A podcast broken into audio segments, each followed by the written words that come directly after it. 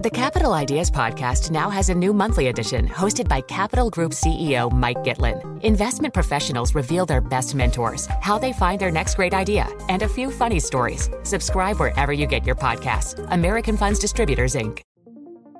What could you do if your data was working for you and not against you?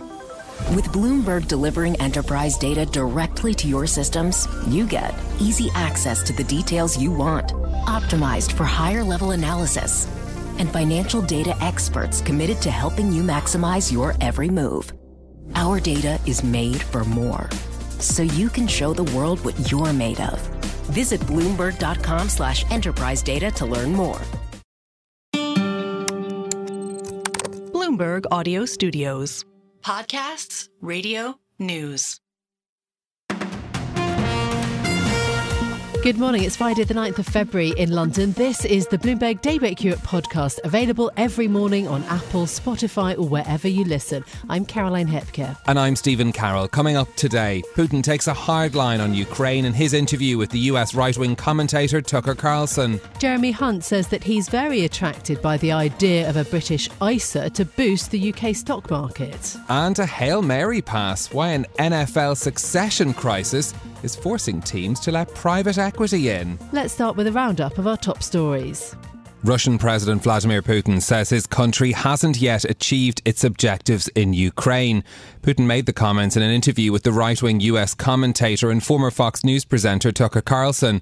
It's the first time the Russian leader has given an interview to a Western media figure since he ordered the invasion of Ukraine almost two years ago. Here's what he said in the interview with the Tucker Carlson network. If you really want to stop fighting, you need to stop supplying weapons.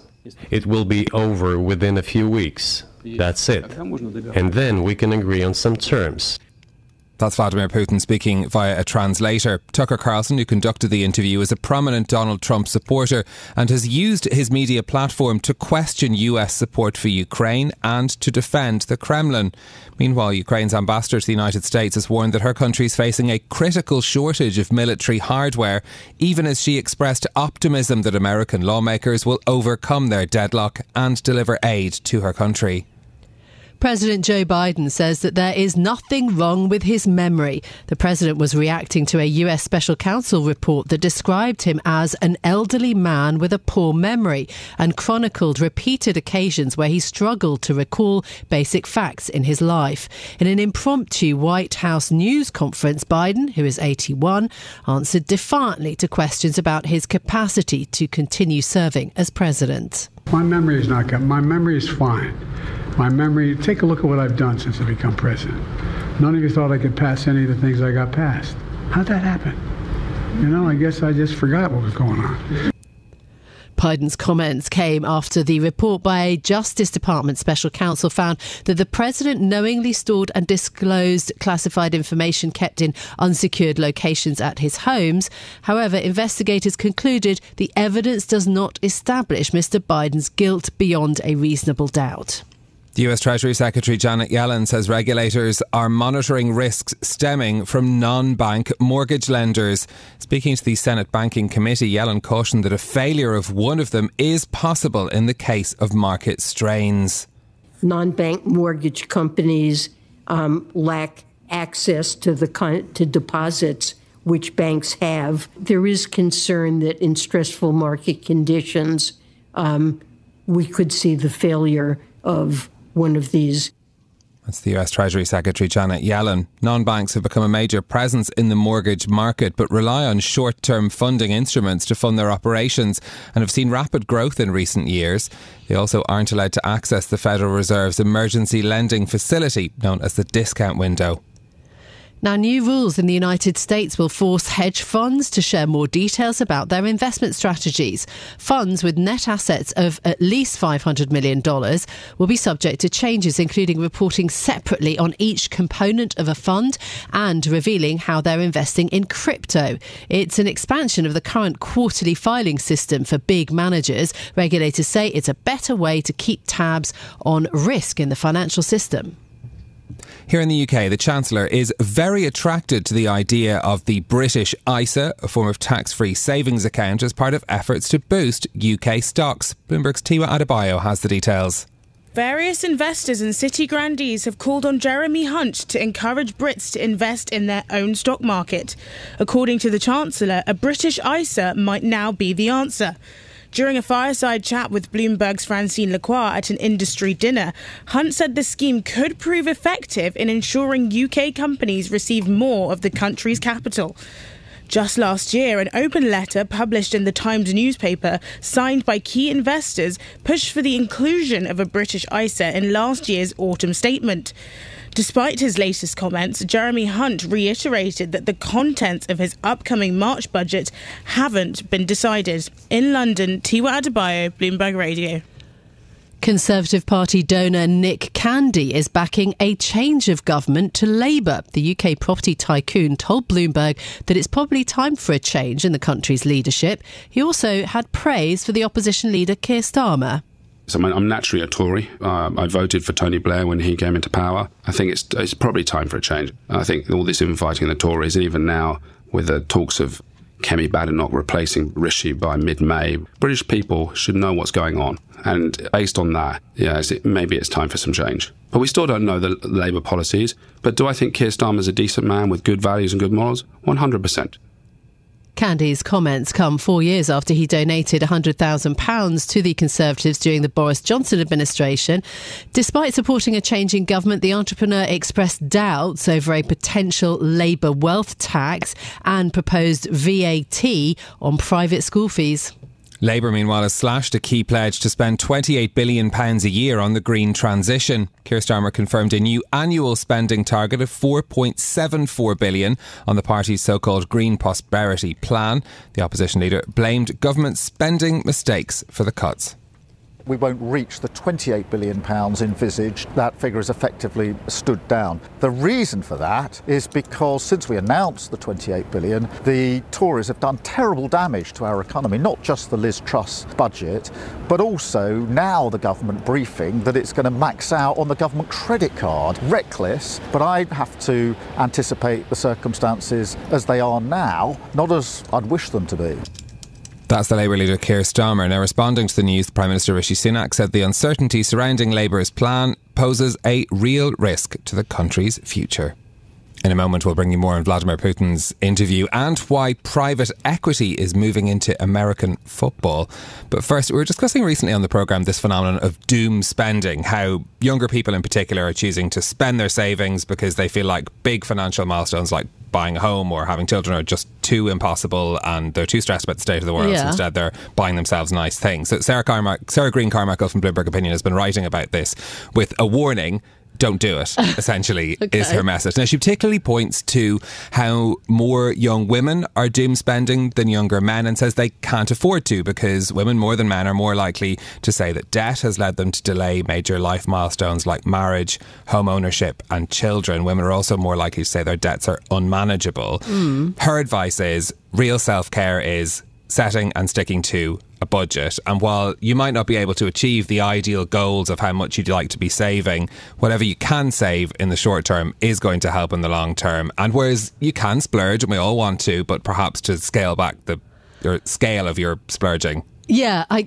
listen. I it all sounds very sensible to it, be honest. It's, it's far too sensible, and I totally agree with Sarah. I had not understood this idea of doom spending, but I would probably compare it to skiing, right? Which is spending the kids' inheritance. So that's kind of the flip not side. Not actual skiing. No, no, not actual skiing. But you know, the other. Which so that was a thing for a while, wasn't it? The sort of yeah. I don't know over fifties, over sixties doing that. Now it's younger people. I mean, like, you get it when you look at pri- house prices um, in the UK. Mm. Um, that that might be the case, but also, I mean, Sarah's point to to women in the UK, you know, this generation, the changeover in terms of pensions, there's a real worry that there's going to be a very big, you know, pension deficit for people in the UK. So, yeah, one can see why you should take the good advice. Yeah, definitely worth a read this morning. Let's turn to bring you more on our top story now that now though, and that interview that Vladimir Putin gave to the former Fox News presenter Tucker Carlson. Our EMEA news director Rosalind Matheson is with us for more in studio. Ros, good morning. This is the first time the Russian president has spoken to a figure in the Western media since the 2022 invasion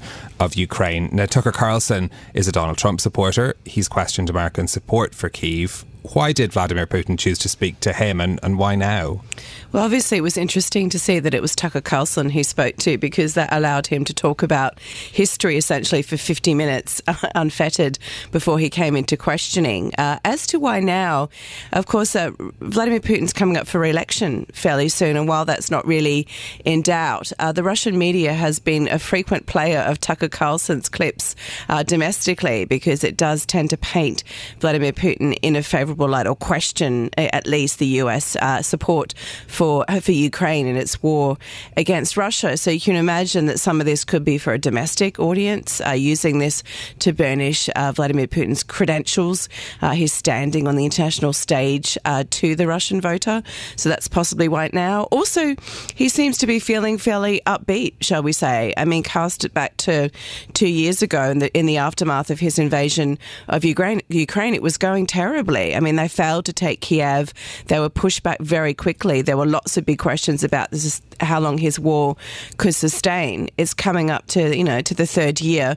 Uh, they haven't taken Kiev, but they've carved out a huge amount of territory, really, from Ukraine in the south and the east. Uh, we know that there are uh, problems within uh, the administration in Ukraine. Uh, Zelensky, the president, essentially had to fire his army chief yesterday. Uh, perhaps he's seizing the moment. Um, he's also, you know, looking at fissures between Ukraine and Europe and Ukraine and the US over the supply of weapons. Um, so perhaps it's a moment uh, to talk about that. Yeah, absolutely. So, yeah, but as you say, perhaps um, pointing to its uses in domestic propaganda. But Putin, when he was questioned, what did he actually say about the war in Ukraine and, and, the possibility of it ending? Well, he repeated what he says quite often, which is that his goals have not been achieved in Ukraine. Um, that's a fairly standard line.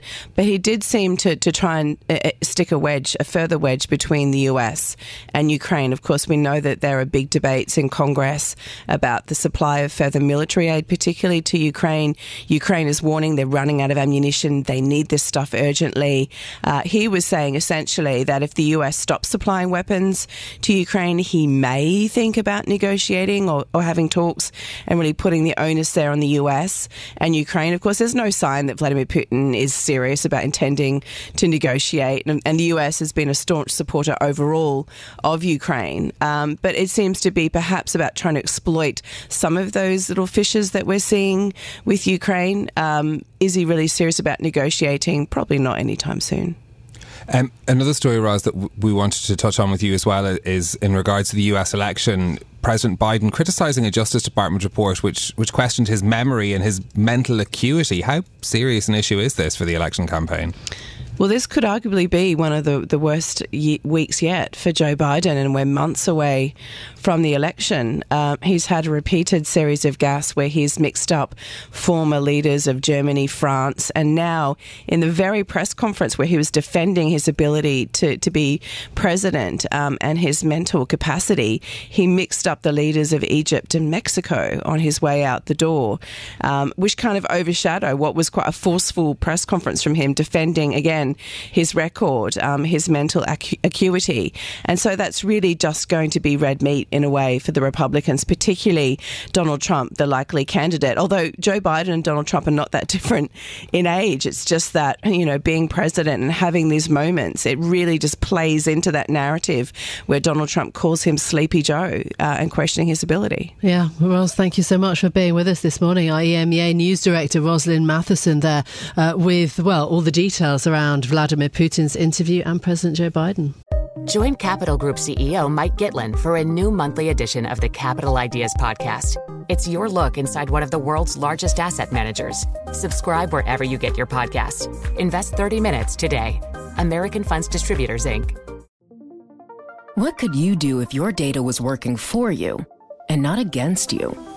With Bloomberg delivering enterprise data directly to your systems, you get easy access to the details you want, optimized for higher level analysis, and financial data experts committed to helping you maximize your every move. Our data is made for more, so you can show the world what you're made of. Visit Bloomberg.com slash enterprise data to learn more. I want to turn to talk about something that we don't often feature on this show American football. Mm. Ahead of Sunday Super Bowl, Bloomberg's been looking at the changing ownership of NFL teams and how private equity could be about to enter the game. Bloomberg's Charlie Wells joins us with more details of today's Big Take report. Charlie, what's causing, first of all, what's being called a succession crisis in the National Football League?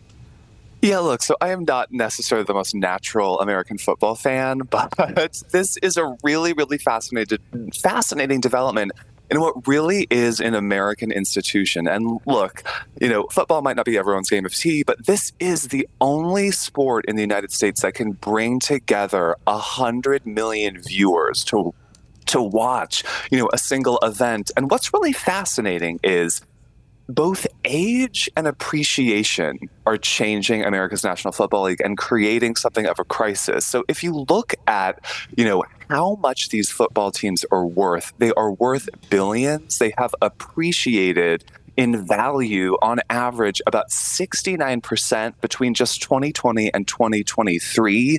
The average team value is now about $5 billion.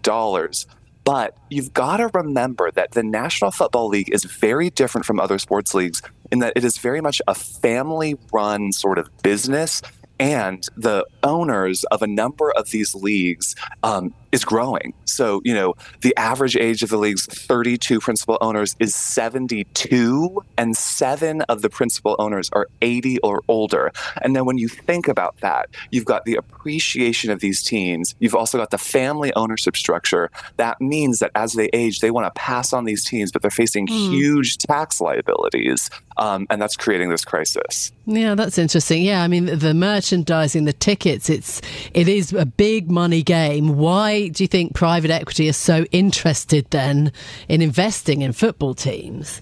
Yeah, it's really interesting. And so this kind of takes from the kind of standard private equity playbook if you if you kind of think about it, right? They look at, at, at many times for these sort of mom and pop businesses that are kind of, you know, incredibly profitable that generate lots of revenue, but that maybe have some leadership issues, but that maybe need some extra capital. Um, and that seems to be what's going on here, right? Um, but what's you know really striking is that this kind of this level of family ownership, certain rules have prevented certain investors, including private equity, from coming on board. Um, but that that certainly could change. Um, and, it's really hard for a lot of these investors to look away from the profits here, right? So the National Football League was responsible for 93 of the uh, 100 most watched TV broadcasts last year and brought in about $20 billion in revenue. So you've got kind of conflicting tensions there. This is Bloomberg Daybreak Europe, your morning brief on the stories making news from London to Wall Street and beyond. Look for us on your podcast feed every morning on Apple, Spotify, and anywhere else you get your podcasts. You can also listen live each morning on London DAB Radio, the Bloomberg Business app, and Bloomberg.com. Our flagship New York station is also available on your Amazon Alexa devices. Just say, Alexa, play Bloomberg 1130. I'm Caroline Hepker. And I'm Stephen Carroll. Join us again tomorrow morning for all the news you need to start your day, right here on Bloomberg Daybreak Europe.